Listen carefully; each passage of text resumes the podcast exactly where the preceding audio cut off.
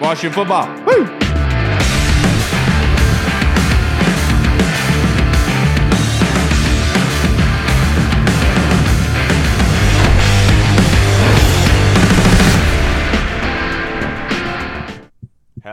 Everybody, and welcome to the Burgundy Zone. I am your host, Kyle, and I am joined by my co host, Michael Hall. We are also joined by a very, very special guest, the starting left tackle for Clemson and the NFL draft prospect, Jackson Carman. Thank you so much for joining us tonight, Jackson. How are you doing? Doing great. Appreciate you for having me. Uh, absolutely, sir. And the first question I wanted to get and ask you was you know, you were able to play your freshman and sophomore year um, at Clemson, and this year was totally different with COVID. How was that process for you playing through COVID and um, playing ball? So there was a lot of sacrifices. We not only me individually, but as a team, we had to make this year.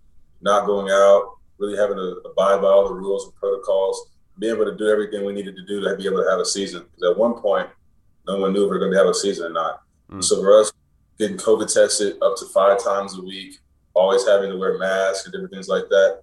And ultimately just always being conscientious of your surroundings, different things that we had to go through, and like me personally, to be able to play this season with COVID. Right, right. And uh, sticking with the season, uh, you faced a lot of tough pass rushers in the uh, ACC this season. Who was one of the toughest ones you went up against? Patrick Jones from Pitt, Quincy Roche from Miami, Tyreke Smith from Ohio State, the Notre Dame kids, all very talented pass rushers. Oh nice. yeah, dude, and th- those are names that are going to be talked about on Sundays along with yours, Jackson. Yeah. Now, my next question for you is the draft process. How has it been for you with COVID? You know, generally you have the combine, you're able to have these one-on-one meetings um, with scouts and uh, executives in front offices. So, how has it been for you getting ready for the draft? So, talking to a lot of my guys that are in the NFL right now, the, the process this year is a lot different than years past, especially with like just not having a combine and not being able to be able to have that face to face interaction with teams and coaches. But I think the teams and everyone else has been doing a good job adjusting and adapting to be able to like have things like Zoom meetings, conference calls, and different things of that nature for us to still be able to have that same relay of information and communication between teams. Mm, I, I, I, absolutely love that. Right, right. And uh, sticking with this draft process, you had a great season. Um, what are some of your strengths in your mind that you have, and what are some things you've been working on throughout this draft process?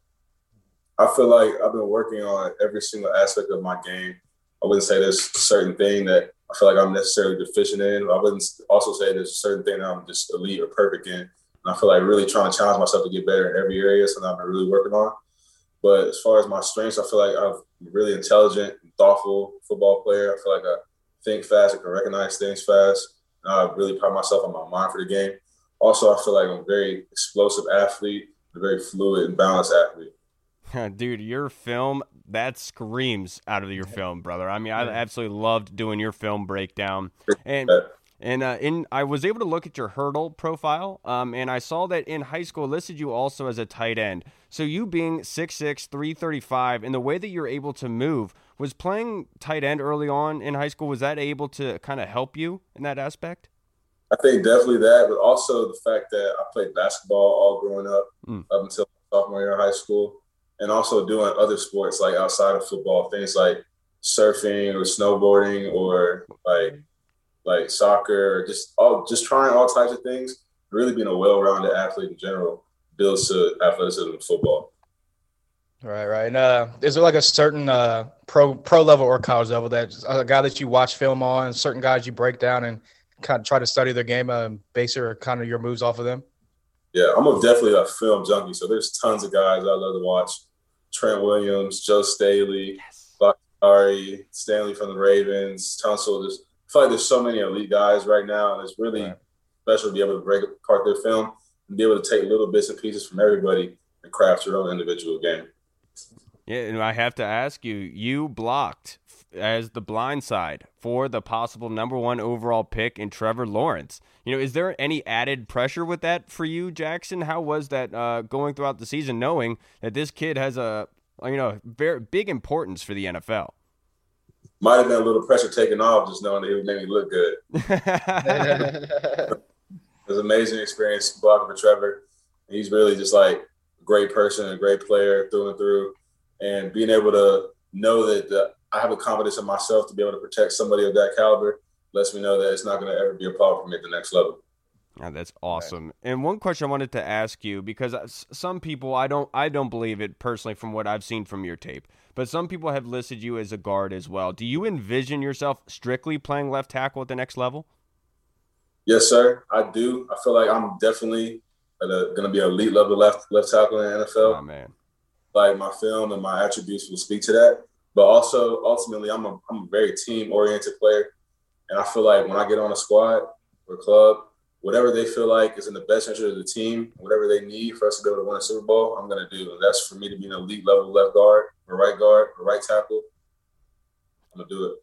Dude, that is you, you don't you can't have a better answer than that. Jackson. I, I love that answer. I love that answer. now I, I have to ask you a question. With in regards to the NFL, have any teams reached out to you? And I know that you probably don't want to go into detail about who some of them possibly are, but I would love to know the answer. Yes, sir. I love it. I absolutely love it. Now, one of the year head coach at Clemson was Dabo Swinney. Everyone, he's a polarizing figure around college football and just the football community in general. What was it like playing for a coach like Dabo? I really have a lot of respect for Coach Dabo and just everything that he does from a holistic standpoint, as far as just like creating and maintaining the culture at Clemson and really just driving being the best and not selling for anything less. I have a, I have a lot of respect for him in that regard. Yeah, I absolutely loved him. We got, On our hometown, it, we uh, we went. I went to Damascus, and Bryan Bresee, the freshman, just came from there. Um, so uh, Dabo was able to come up here, and everyone talked about how awesome he was. He was taking pictures with everybody. That's a that's a well known thing. Now, uh, the question that I have is you grew up in Ohio, but the, you ended up choosing Clemson. What what really pulled you down to playing the Clemson? So, for me personally, I loved Ohio State. I really thought Ohio State was a great program. I was choosing between Ohio State, Southern California, Clemson, and Alabama. And for me, just like being able to get the chance to experience something new outside of Ohio and a new challenge and making and making connections with people like Trevor and Xavier during recruiting, and knowing that I was going to be able to compete against the best college football defensive line in history, mm. were all different things. I feel like really led to me choosing ultimately choosing Clemson. I really felt at home there. Yeah, and you're and it speaks to because the stats show that you guys, the Clemson offensive line, was the only team in the ACC to allow two or fewer sacks uh, per game. So you guys were phenomenal at that. I, I will say that you guys were top tier. Stonewall. Yeah. Now you growing up in Ohio, was there a team that you idolized growing up, or a player that you just absolutely loved in your in your mind playing football? Yeah, never really had a favorite team, but I've always had favorite players. Mm. Some players that really stick out to me, like growing up watching Ray Lewis and Ed Reed when I was young. Because up until my sophomore year of high school, I was a defensive lineman, mm. defensive mm. tackle, and so having that defensive mindset and just like just the will and the drive just to smack somebody in the face right down the mm-hmm. field, mm-hmm. just playing fast and free and smart are all things I admire part of their game.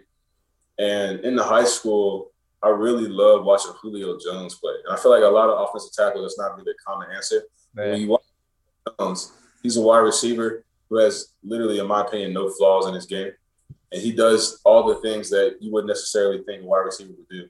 On the plays where the plays like the, the ball's not going to him, he's running full speed off the line. If the quarterback throws an interception, who's the first person to knock the defender's head off? Julio. And just being a well-rounded player and being physical and being smart. And I feel like Julio really embodies all those things. And you can really take aspects from his game as a wide receiver and translate them to offensive line. Right, right. And uh, uh, everyone knows obviously you're going through this draft process right now. Is there like a specific facility you're working out right now? Working out at Michael Johnson Performance in Dallas with Duke Manyweather. Nice, nice. Ooh, wow. Now, last year, what really brought me to your film Jackson. What really stuck out to me that said this guy is a pro left tackle. I think that he can compete at the next level. Was watching that national championship game against Chase Young, who we're Washington fans, the Washington based podcast, and he was the defensive rookie of the year. What was that matchup like for you going against Chase Young? Because to be perfectly honest with you, um, I hate to put my, my guy down a little bit, but I thought you did incredibly well against him. Oh, yeah. What was what was that matchup like? That was one of the most fun games of my life, being able to compete guys like that. I feel like me as a football player and as a competitor, just like how I am, like personally, I love going against the best and like really challenging myself to mm. see I can be. And he was definitely one of those like points in my career where I felt like I was just having a blast. And just like every play was just like music almost. And like just mm-hmm. go against him and like, you know, say have the respect from him after the game. And I, I know the media really like blew a lot of stuff out of proportion leading up to the game, mm. but there's nothing but love and respect both ways, like going towards it. And that was one of my favorite games of my career, just having the honor to go against him. And for Washington, one of our needs offensively is wide receiver. And I really do believe that Amari Rodgers and Cornell Powell should be a lot higher on guys' draft boards. Um, can you kind of give our fans a kind of look into how they are off the field and how talented you really, how they could be? So these two are guys that truly embody the word professional. Mm. I feel like they're people who really take themselves, their game, their body, and their mind as a business. And that's what you're going to get with them on the field and off the field. They're both highly competitive, highly talented. And even though they're so well polished, they have even so much more room to grow, is what I really feel excited about for them. And I think they're both going to be stars at their respective positions. Right. And um, everyone obviously like everyone knows you as this left tackle, stud left tackle, future first round pick in this upcoming draft. Uh, can you tell the fans something that we might not know about you off the field? Uh, I really, I really love to cook, man. Mm-hmm. Um, I really love food. Like one of the things for me, like coming into college, was like learning how to recreate, re-transform my relationship with food and use it as an advantage to me. And now, like, I feel like I'm really in tune with my nutrition and me being like completely in control of my body and my weight, my composition, and using it as a competitive advantage to me.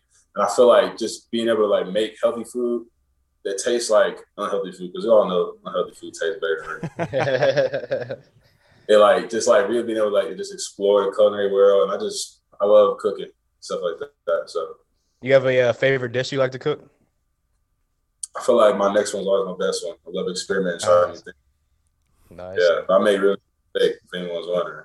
Ooh, man, one day, man, one day. Now, for one game last year against Notre Dame, uh, Trevor Lawrence was not able to play, and DJ came in, and I was very impressed with his film. But do you yeah. think that DJ has the capability to be one of the best quarterbacks in the nation in a first round pick next year? Yes, I definitely. I feel like DJ would be good at whatever position he was playing because he's mm. really that athlete, that the rare type of athlete that can just fit in at any role. But as far as just his arm talent, his IQ, and his poise is really second to none. And it was really good for him to be able to learn under Trevor this year. I think next year he's going to take leaps and bounds compared to what you guys saw versus Notre Dame. And I'm really personally excited to see what he turns into.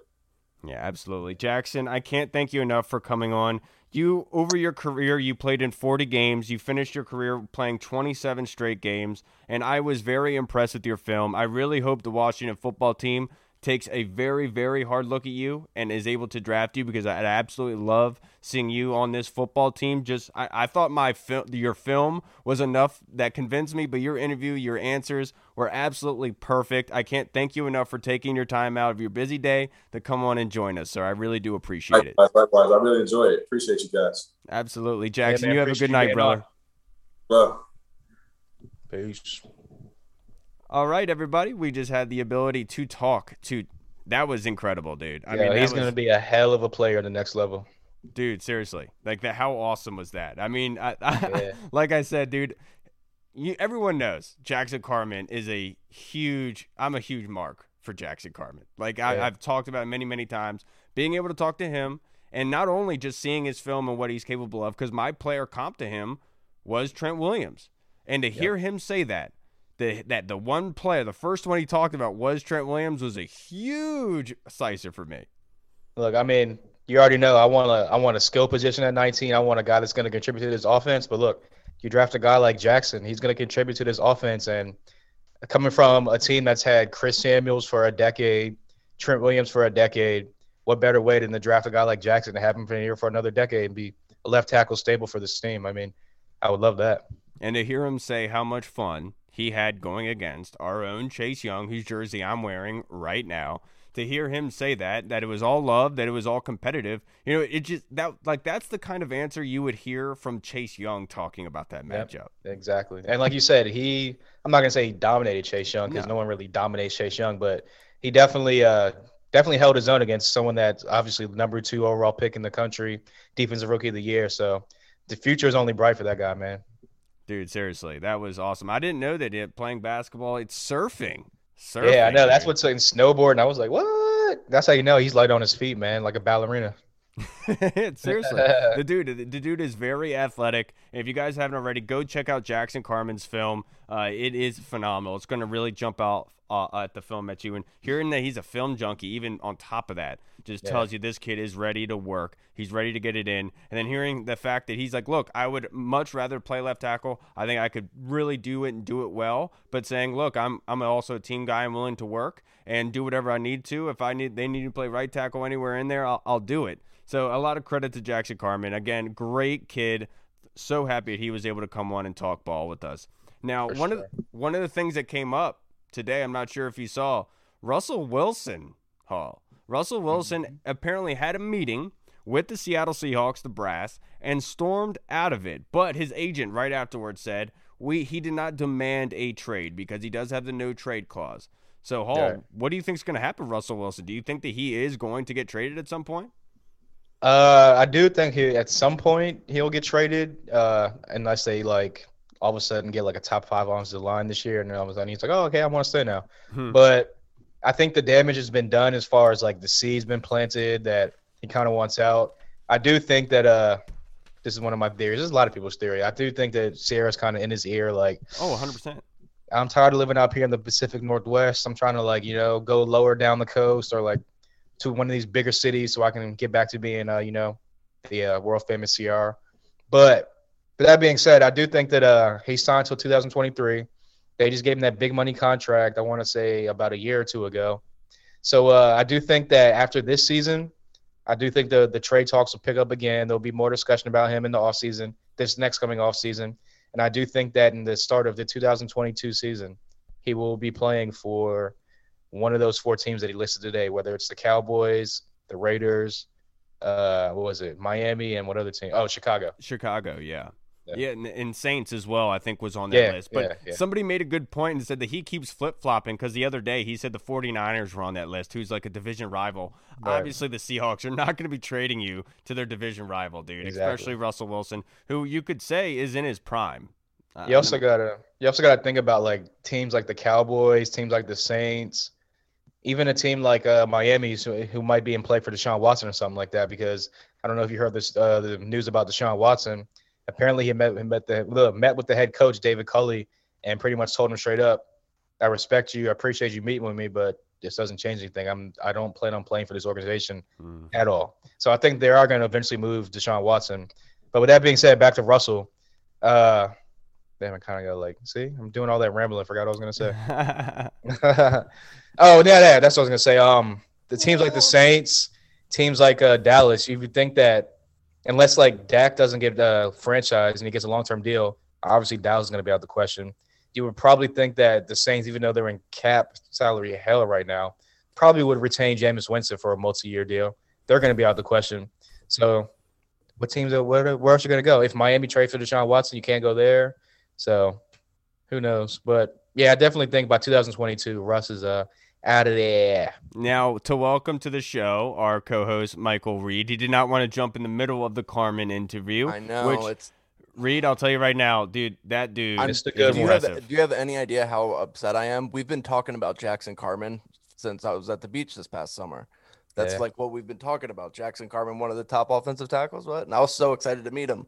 All of a sudden, he's he's got to be there a little bit early. So like we get, we're like, all right, cool. James decides the one time that I have to be there early to not follow his normal schedule. And there we have it. And I'm sitting there and I'm like, I can't even come in in the middle of this interview because I don't want to ask the same questions and embarrass myself. was he? He was good. Everything uh, was good, dude. Oh, it was incredibly impressive. I, I yeah. can't wait for you to be able to listen. I'm gonna, to yeah, I'm gonna I watch. Like a, I felt like a GM, like the answers he was giving us. I felt like a general yeah. manager. Like, see, I, I want to ask you guys stuff about it, but I guess I'll just have to watch it. Yeah, because uh, one of the questions he said I could ask was, "Has any NFL teams uh, reached out to you, and which ones Right. were they?" And he said, "Yes, sir." Literally, he was like, "Yes, sir."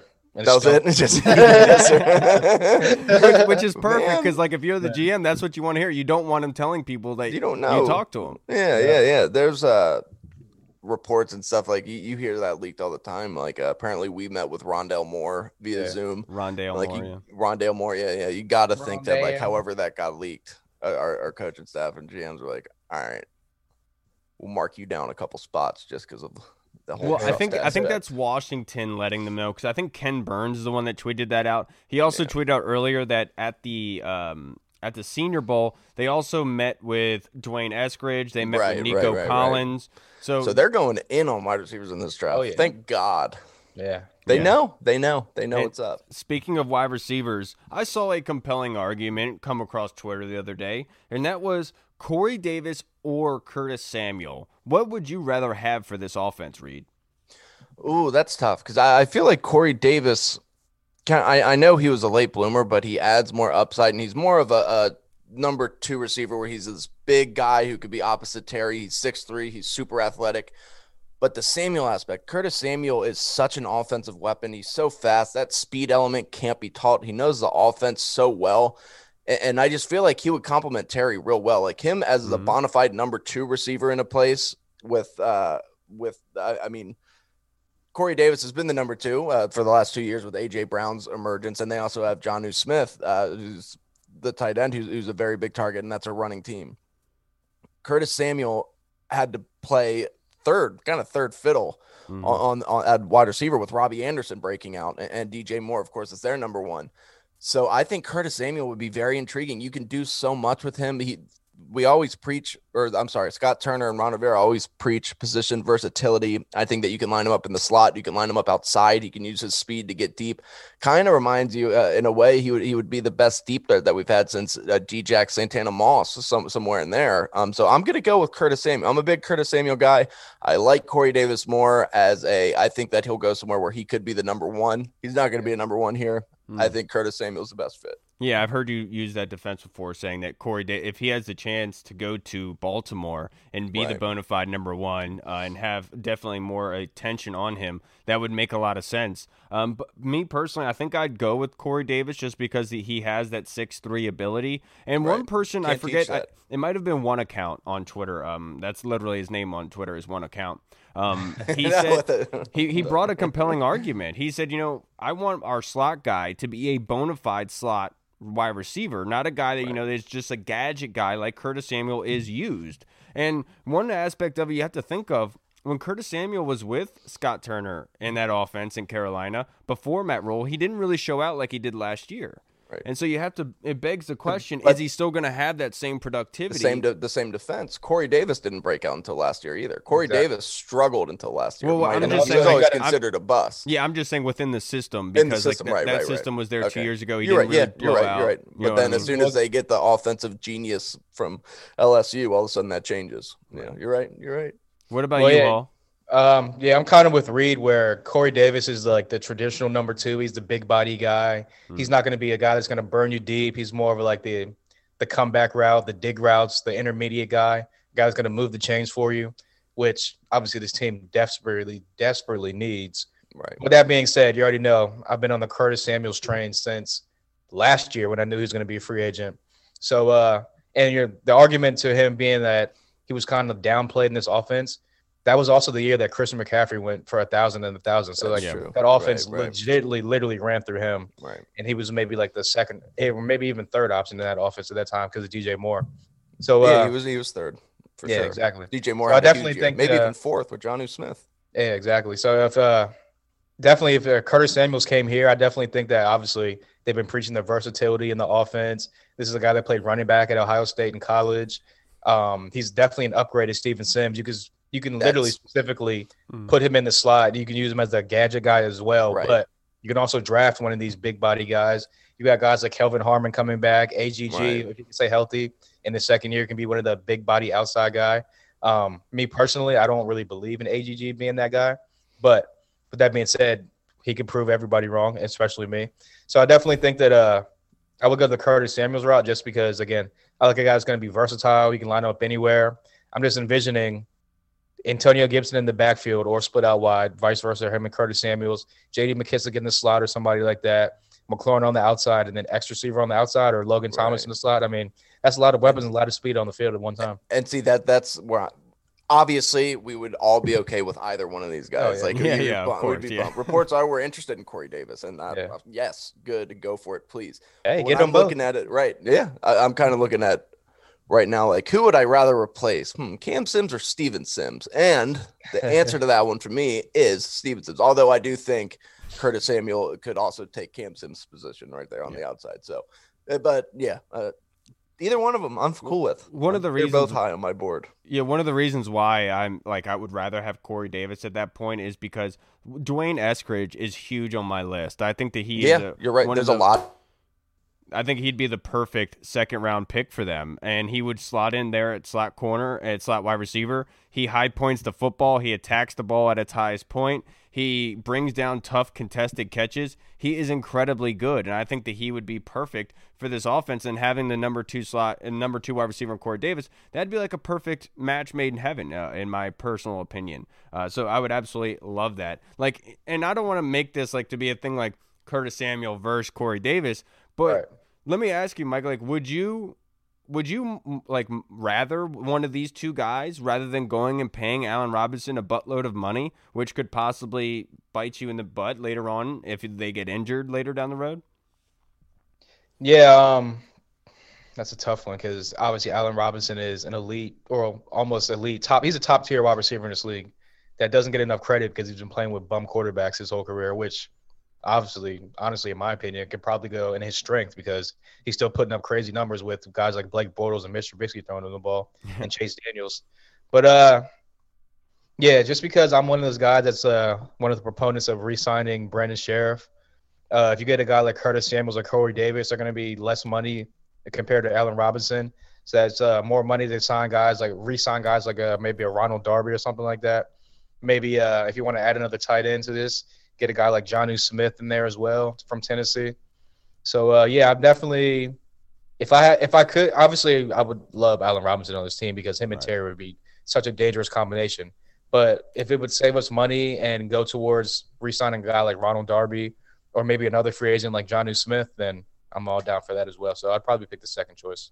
Yeah, look, I, I know that everyone keeps talking about Jonnu Smith and they talk about Hunter Henry and everything in my personal opinion, dude, I think the draft is the best way for that. I, Kenny Good. from Ole yeah. Miss, that dude is. If you look at Jeremy Sprinkle, he's the complete opposite of Jeremy Sprinkle. Right. The dude can literally run away from DBs. He's very, very fast. He catches a lot of contested balls. So I'll ask the same question to you, Reed. You know, would you rather one of these two guys in Curtis Samuel or uh, Corey Davis rather than going and paying buku money to a guy like Allen Robinson or possibly Kenny Golladay if he doesn't get tagged or Chris Godwin?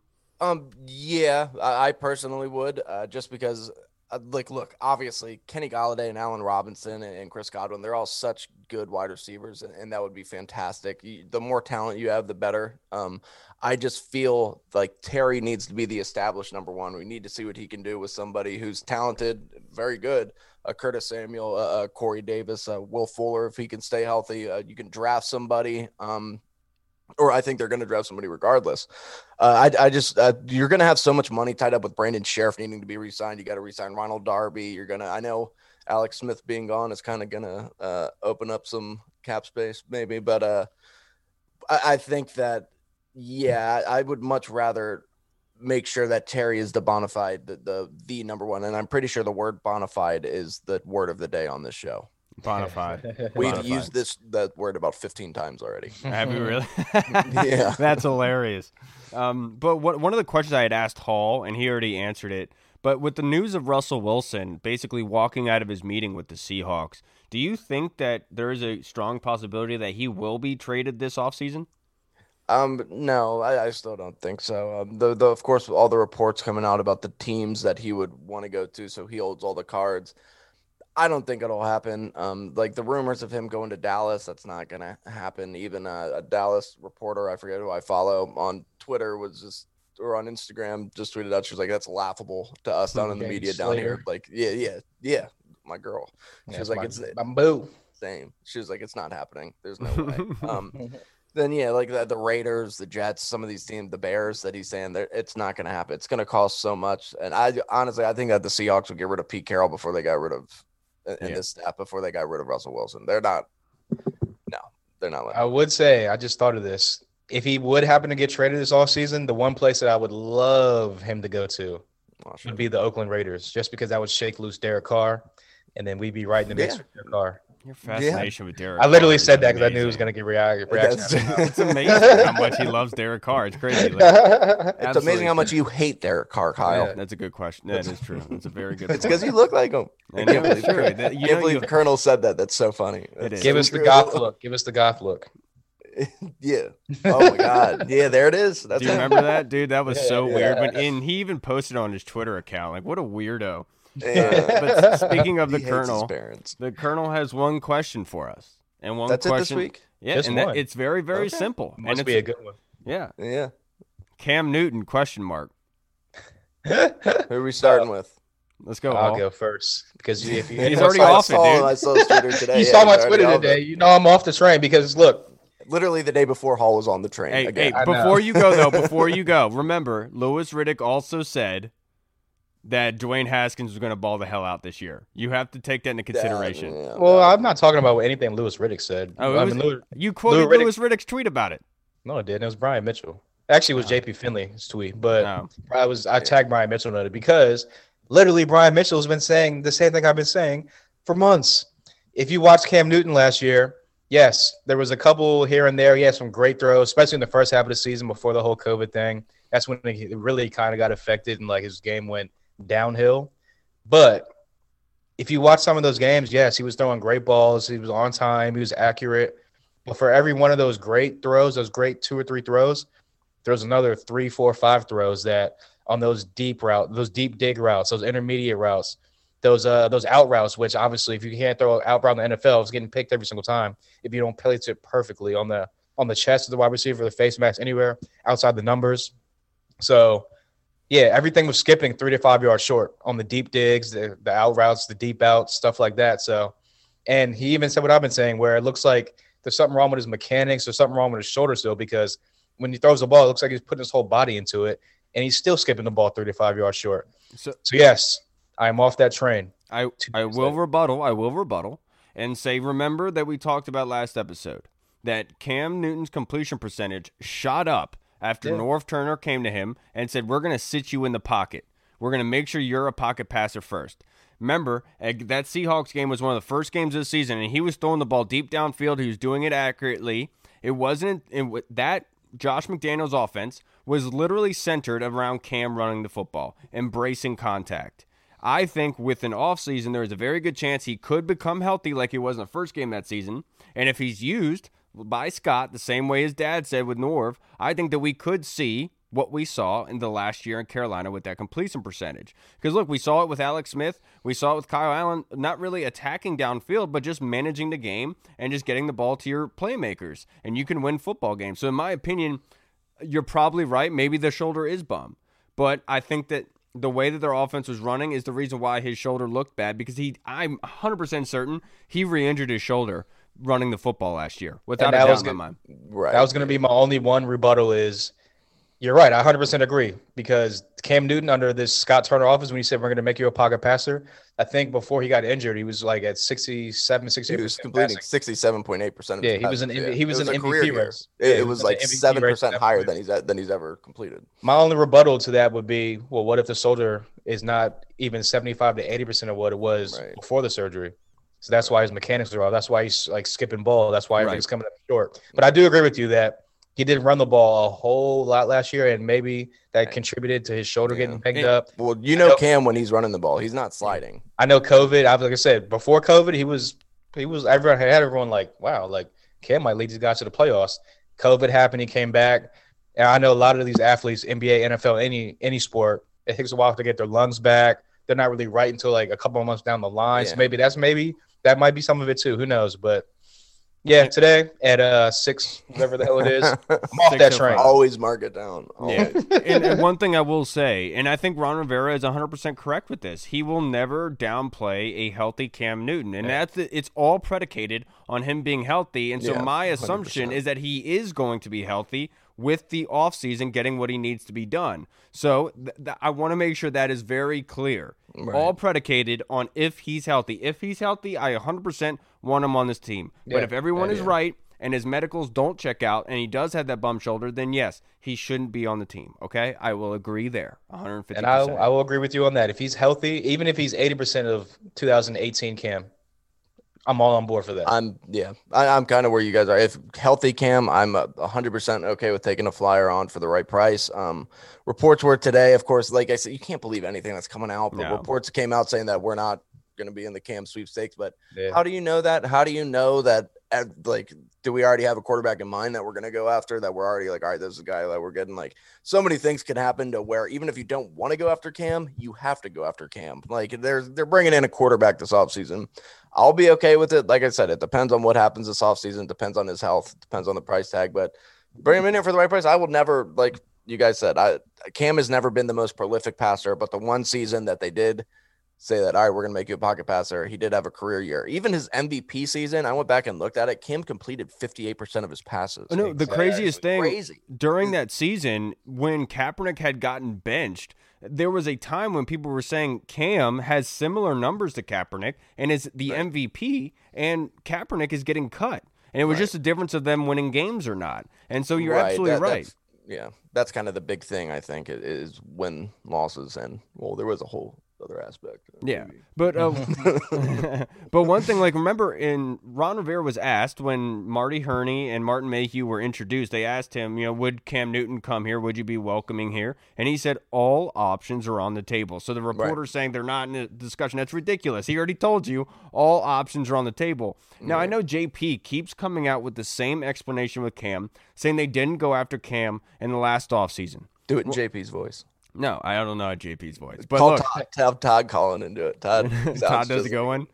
Todd just sounds like JP. Uh, but seriously, there was two factors in it, and that was I don't think Ron was convinced that his shoulder was healthy, and two, the fact that Dwayne Haskins was here, and that Yeah. Dan Snyder wanted Haskins to have a chance. You know damn well if you bring Cam Newton into the equation, what we saw when they worked out with Cam in the offseason last year, Dwayne Haskins was like a kid meeting his idol. He was like, "Oh Yeah. man, Well, Cam." remember, like- you even commented on that. Yeah. You, you were like, "That's weird for an NFL player to do." You're like, yeah, because it, it wasn't like it was like two NFL players talking. It was Right, like a they kid weren't meeting his equals. idol. Yeah, Yeah, And so, like, And if you bring Cam in there, that immediately downgrades Dwayne Haskins' confidence. And I Right. really believe that that I think Ron stood pat with that by saying it was my mistake not allowing a quarterback com- competition. And that's where, to me, it says, look, I understand that you you say that if Cam would have come here, would have been last offseason. I don't agree with that. I don't think the timing was correct. I think that's why they went after Kyle Allen and got him as a primary backup because they weren't sure if Alex was going to be ready for the season. They didn't think he was going to be ready at all. You know what I mean? So it made a lot of sense for them to go down that route. Now, now they're in a very precarious situation. They they really have uh, multiple aspects they can go here, and the way that this team is built, I'm telling you, it just the way the body styles of these athletes. Logan Thomas, I think, fits a lot of what Greg Olsen would bring. Not creating separation in his routes. He's a deep mismatch downfield that can catch the ball and block well. Terry McLaurin is like Steve Smith to me. The Right. one wide receiver, Only baller, bit bigger, superstar. right. Absolutely. And then the Antonio Gibson and JD McKissic two headed backfield, it's reminiscent of DeAngelo Williams and uh, Jonathan Stewart, in my opinion. So I really do believe that this offense. and the defense, right? Exactly. I think I really do believe that this. I know that we're not going to get the MVP cam. I understand that. I'm just Yeah, saying the similarities in body types and play styles are very reminiscent of what he had in Carolina. I just, Yeah. if he's healthy, I'm all for it. You know what I mean? Because as long as it's under 10 mil, Right. like Yeah. I mean, under 20 mil. You know what I mean? I was like ten mil. All right, hell yeah. Well, also you got to think though. At the end of the day, what was Tom Brady making last year? Like twenty five million. yeah. So like his baseline is pretty much going to be like, yo, you got to give me at least like. Hopefully it'll be like if they if he does come here, obviously if it's not like uh, a in concrete thing, but I would hope it would be like like a like a Taylor Heinicke type contract where it's like eight million dollars base or ten million dollar base, but it can go up to 15, 20, whatever hell, twenty two million with incentives and stuff like that. So, yeah, you're absolutely right. Now let's move on to another fan question from Corey Sanchez. If you guys haven't already, he's on Twitter, another podcaster, great guy. He does a really good job. He just interviewed Doc Walker uh, this week. His Man, question is With the comments to GQ, do you think it's time to move on from Alex Smith Reed? Uh, yeah, I think that those comments pretty much sealed the deal. I think it was time to kind of move on anyway. Like you wanted to give Alex Smith the benefit of the doubt because it's Alex Smith and everything that he came back from, and you do have a winning record with him, like whether it's pretty or not. But yeah, that was pretty much a final nail in the coffin, in my opinion. I think Alex doesn't want to be here. Uh, I think the coaching staff, like Alex said, was never really 100. percent Like this is our guy. Yeah, he's done. Yeah, he's not coming back. Yeah, and I, I agree with you. I think the writing was on the wall as soon as the season ended. Yeah. Them not him him not being able to play in that playoff game, them kind of worried about his injury. And they were look, they were scared to death that he was going to get re-injured, just like all of us were. And so in my opinion, they were going to walk away, especially with the 25 million per. And then like you said, Reed, this is just uh, uh, putting him six feet under, essentially. No, I don't mean that because like obviously he almost you're not passed. trying to kill him no he almost nearly passed but i'm just saying like that was literally like the exclamation point on saying that he is leaving way you to know? cover your tracks and i really i really do think it's him forcing his way out sooner rather than later because he understands that some of these quarterback needy teams he wants to get ahead of that if some of these teams start filling holes with these quarterbacks or being free agency or via trade or draft he knows that his window is closing but if he can get out there now, close, though, to be like the play. I, you're absolutely right. But like we said with Jacksonville, that would make a lot of sense personally. So, yeah. Hall, do you agree that yeah, it's done deal? Yeah, uh, I'm just gonna be short. I completely agree with what you just said. Where I think he's just pretty much trying to force his way out now, as opposed to like whatever the cutoff date in June is, where they can save the money. Because, like you said, free agency is about to start in a couple weeks. I think it's like what two weeks from now. Uh, the draft March 17th, is, yeah, yeah. So like two and a half weeks from now uh what's it called? The draft is in the the end of April, which is uh what two months from now. So I mean, yeah, he's trying to get his way out now, trying to get to another place where we can kind of like establish something, or at least come into a facility and try to work out with somebody and be like, hey, this is what I'm about. I can still provide X amount of knowledge, X amount of backup for you. So yeah, I definitely think that, uh, like you said, the writing was on the wall during that playoff game, especially after watching Taylor Heinicke did what he do, did what he did. Did what he right. do. Did what he do, bro. he did what he do. That was tight. That was that tight. was real tight. That Thank you, tight. Corey. That was a great question. Now, Scott Hartley, the Inquirer, has a the question. Inquirer. He tagged the H2VR podcast. He tagged the DC Tweet Team in this podcast, and it's a really good question. I think you guys are gonna have a lot of fun with. Do you see any anybody of the wide receiving core making the roster next season besides Terry? He said, "I think Harmon and Cam Sims have a shot, and he think he's hoping that AGG can, but maybe he's practice squad. And I'll start with you, Hall. Uh, yeah, I definitely. Well, not definitely, but I do agree with them that AGG is probably going to be a practice squad fringe roster guy every single week. Uh, Cam Sims, I do think he'll be here. He'll probably be.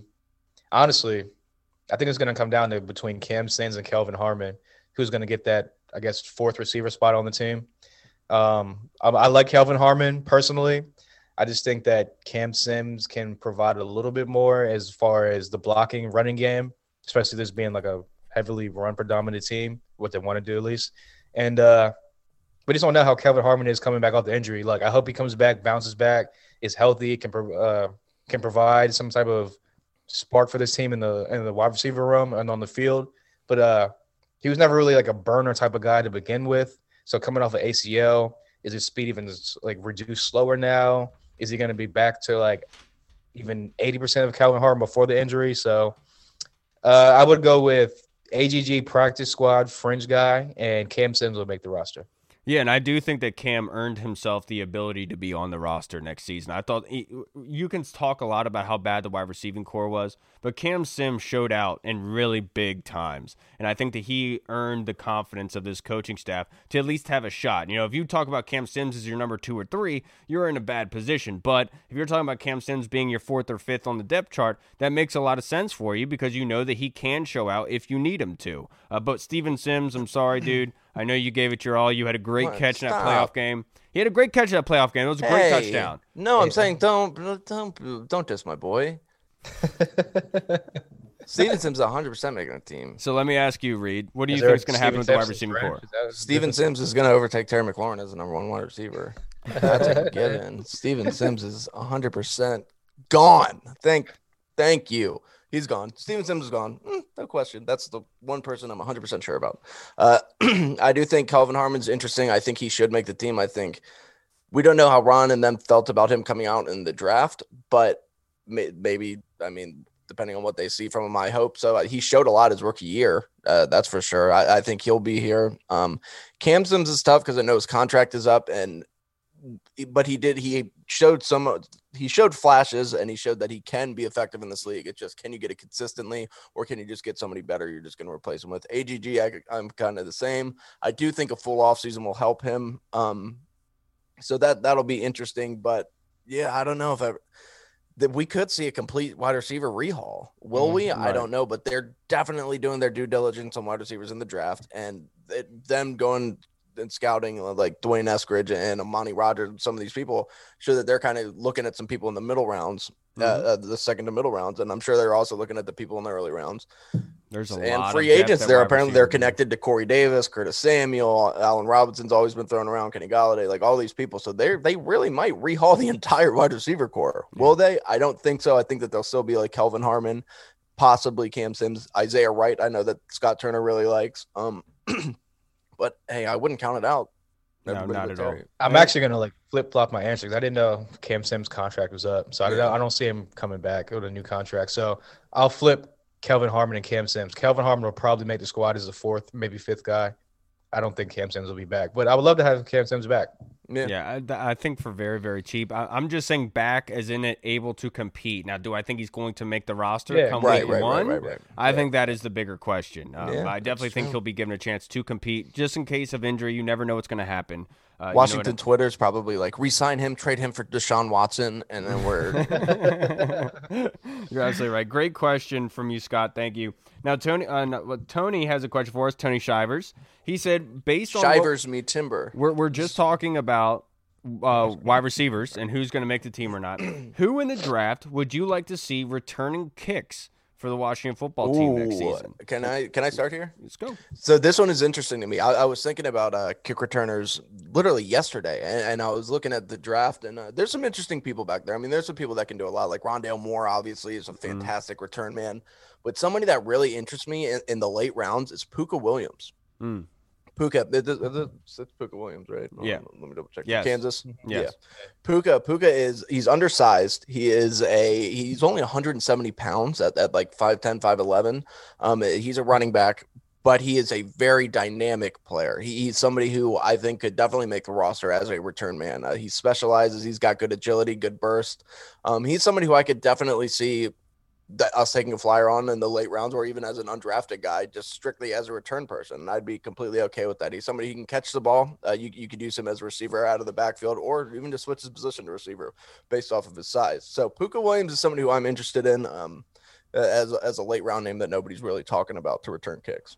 Yeah, for me, it's uh, D'Wayne Eskridge. Um, he is phenomenal with the football. He's very quick. He's elusive. Uh, and he always catches the football, and that's very important. Obviously, returning kicks. Another guy like Tamorrion Terry um, out of Florida State, big long guy. He's fast as all hell in open field. That dude is a strider. I think. Does he? Does he return kicks? No, but if you come to this team, could, right? Yeah, you could. Yeah. Oh, yeah, yeah. You have to. You have right. to make it with special teams. Yeah. Exactly. And then uh, uh, somebody else I was thinking of, and it completely slipped my mind. Of course, um, but is like Sage Surratt, uh, possibly somebody like that could really help you in that aspect. So I would like to go down that route. I definitely think the draft is the right mindset here, Tony. I think you're on to it. What about you, yeah. Hall?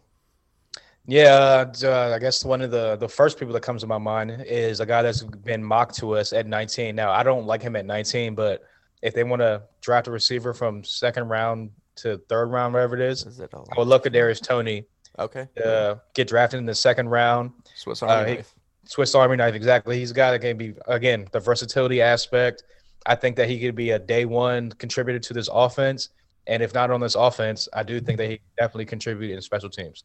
He has a like right. you said, a Swiss Army knife, has the speed, agility, can break tackles.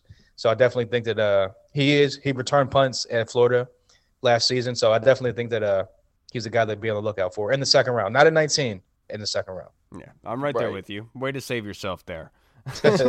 now, Mike, as always, over in the UK, has a great, great line of questions for us. And oh, real fast, one, Anthony Schwartz too from Auburn. okay, he's so fast. He's someone who to look out for wide receiver. Right. Now, the first question from Mike is Trent Williams. Would you welcome? Would he? Do you think he's going to be back here in a Washington We've, uniform? Reed we've answered this one before. No, um, would we all love Trent? We all are big Trent fans, but short, no. I mean, just the relationship. I know Trent sees what's going on here, and he might be like, okay, yeah, but no, he's not.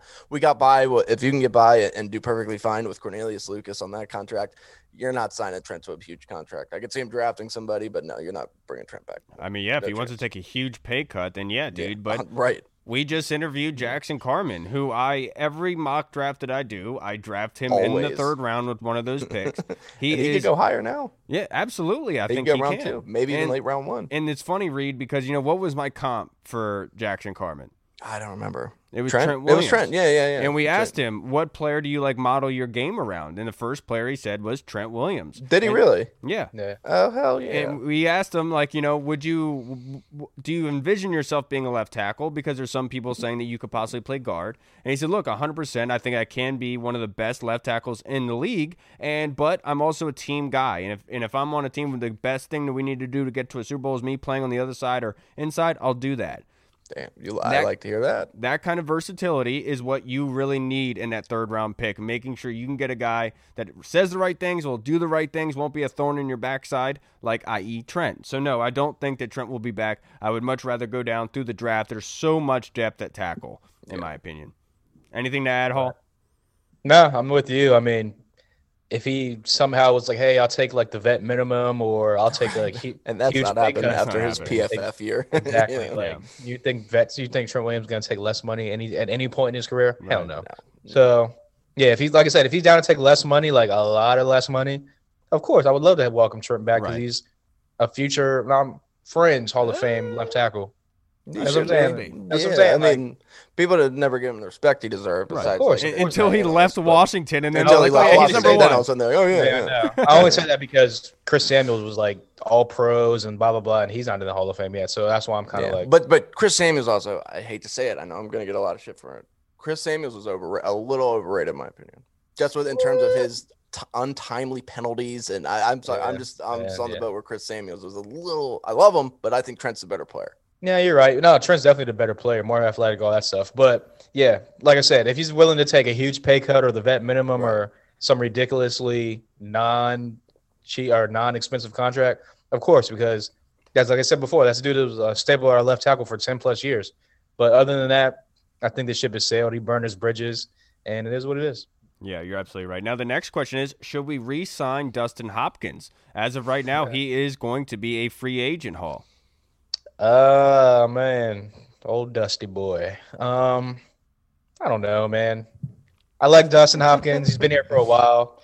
These last couple seasons, he's been like going downhill, like slowly but surely.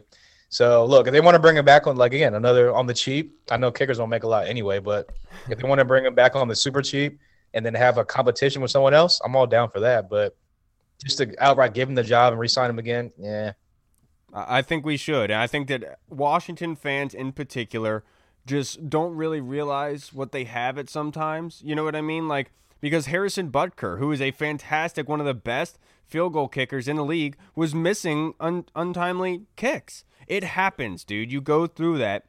And Dustin Hopkins did ha- does have his spurts, but at the same time, there's no telling that he that you're going to bring somebody else in and they're not going to have the same blunders. You know what I mean? Obviously, Dustin Hopkins cost us games last year, but look, he's familiar here. He's a great locker room guy. Tress Way loves him. Nick Sundberg loves him, who also needs to get re signed, by the way. He just had yeah. uh, elbow surgery. Br- yes, I really do believe bring Dustin Hopkins back because he's, it, you feel comfortable with it, if that makes sense. Yeah, uh, I'm kind of with you, Kyle, but I'm on the fence where you bring him back in a competition. You want to see, you want to get exactly, the best yeah. out of him. Bring him back, sign somebody else, bring them in, have, have a straight up. Didn't they battle. sign Kai, uh, Kaare Vedvik and he was like on the practice squad last year at some yeah, point? Yeah, but uh, maybe somebody a little bit more established or, or, or somebody younger that, that can come in. Yeah, I mean, sometimes kickers come out of nowhere all the time, so you yeah. never know. Maybe, maybe I mean, dude, be, but, but how many times have we had Washington have great kickers here that we end up cutting, and, and then, we cut them. Graham Gano. Graham yeah. Gano, uh, even Nick Novak had success places. Yeah. Like there's so yeah. many, there's so many Cock kickers. That, Cock, yeah, there's so many. kickers. What was the kicker that, that Philly had for a really long time? The older dude, and he was literally uh, like a Hall David Akers. Yeah, David Akers. He was here. We cut him. He goes to Philly, and then he's like a Hall of Fame. he's there for 20 years. Yeah. and uh, yeah, there, there's a lot like that. And that's what I'm worried about with Dustin Hopkins. Uh, and plus, I kind of think we owe it to him. He's been such a staple here. He's he really like there was such a revolving door at kicker for such a long time. Dustin Hopkins comes in, kind of solidifies it for a few years. And I know he had a tough season, but was it just the injury? Who knows? He was hurt most of the year. So bring him back, bring in some competition for him, and just see whoever wins that. That cool. But I think we owe it to him to at least give him a chance. Yeah. Now, our last question, we already kind of answered this, but Tony Franchise wants to know depending on if we re sign Scherff, are there any other O line moves that need to happen, Reed? Um, yeah, you can, like what we said, you can never have too much depth on the offensive line. Originally, I was of the mindset to where I saw like people taking a left tackle early on in the draft, and I, have been such a big Cornelius Lucas supporter that I was just like, no. But I'm kind of I'm on the line now with, with, Washington's injury history, and if you can get a Christian Darrisaw or hey, even an Alijah Vera-Tucker, if you see him as a left tackle, even though I think a lot of people think he's a guard, I, I think he could play left tackle in the NFL. He's very good. Um, or maybe it won't happen, but if Rashawn Slater falls somehow, uh, and you see him as a left tackle too, uh, yeah, I think you can. There's a lot of good left tackles in this draft. I, I, think that not tackle and guard, you can always improve on. Uh, I think you could you could draft somebody to be a guard. You you could draft future left tackle. Dillon Radunz can play both out of North Dakota State. He's somebody you could bring in to compete. Uh, you Geron Christian's not the guy, so regardless, you need a swing tackle. So whether you take somebody early or in free agency and you make them the starting left tackle, have Cornelius Lucas the swing tackle, or vice versa, you draft somebody there the swing tackle. Yes, I think you have to upgrade the depth at least on the offensive line. You're 100% right about that. But the one issue I, know, I have I with the 19th pick there is there's so much depth so other, at left yeah. tackle that when you look at linebacker, the depth is not that exactly. much. And right. so after the second I, round, exactly, nobody. and that's where I'm at. Where I would rather have that value pick. Maybe they trade back to 23. You know, because Jacksonville has the 23rd overall pick. Maybe they need to go get a playmaker for Trevor Lawrence, or they need or to go left get tackle or left tackle, and you trade yeah. back, get some extra picks for you. Then you go get your Zaven Collins, your Nick Bolton, yeah. and it makes a lot more sense. And then you start to retool the chest after that with the plethora of wide receivers, the plethora of tackles and guards in this draft. So that's the avenue I'd rather yeah. go down. I do not want to use that. I love Christian Darrisaw, obviously. Yeah. I just don't but there's want that 19th pick used on that position when there's so much draft. There's depth. people like Teven Jenkins and stuff that you can take a little bit later that that are just. Yeah, there's a dude. You're 100 percent right. I would, a, I would, rather have. There's a dude uh, named Deon, D'Ante Smith out of ECU. Yeah. Yep, he's, he he's very interesting. Out yep. at the Senior Bowl. I mean, he dominated everybody. Yeah, yeah, and he's athletic as hell too for a left tackle. He's, yeah, no, I saw a lot of his clips from the practice week. He was killing people in the, in the drills. Yeah. But uh, yeah, I'm with you guys. You got to definitely add some depth to the draft. Uh, you can never have enough young guys, especially on rookie contracts and those vet, those minimum contracts to kind of build around your team. Add some depth. Uh, Jackson Carman comes to mind. you know what I'm saying? But yeah, so uh, yeah, I mean that's where I'm at with you guys. Where you got to build some depth.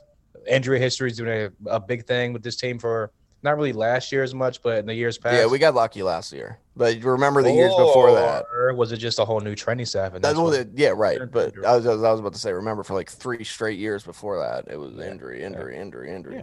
That was my thing about that's to to keep talking about offensive line. That's my whole thing about Brandon Scherff, where it's like, yes, he's been injured, whatever, but was he coming back solely from the injuries in the past because of the old training staff? Right. Or was it the new training staff that got him like, oh, we diagnosed an injury. We're giving him this type of treatment. He came back faster now. So that's my whole thing about the whole uh, Brandon Scherff thing. Yeah, talking about that. And the, the injury history is a huge concern in dealing with this contract for me personally. You know, obviously he had a great year last year, all pro. Really happy for him. I really hope that he does get paid. The whole question is just how much. How much? Well, the crazy fr- thing is they're talking about franchising him. Where I'm like, why would you want to pay him per? That's a mil? lot. You can you can pay him like 15 or 16 and keep him locked up for a couple years rather than just one year for 18. Like that would be crazy to me. That but- is insane. But the one thing I was thinking, like the one or two year deal with the second year out, would make a lot more sense because you, you have to make sure that they prove to you. He has to make sure he proves to you that he can stay healthy if he's is getting a contract like that. You know what I mean? The Yeah. last thing you want to do is sign him to that long term deal and him getting injured for the entire season and being like a kind of Alex Smith situation where you got this dude on the hook, sixteen million dollars, and he's sitting on your bench for fifteen games. You know what I mean? yeah, but that, that's like any player though. Uh, You know what I'm saying? Any player can But sign a th- I know, I understand, but this is a guard though. Like this is a completely different situation than it is if it's a left Hey, tackle where that money give- is worth it. You want to give Terry the extension now? What if he comes out and blows his ACL? Knock on wood.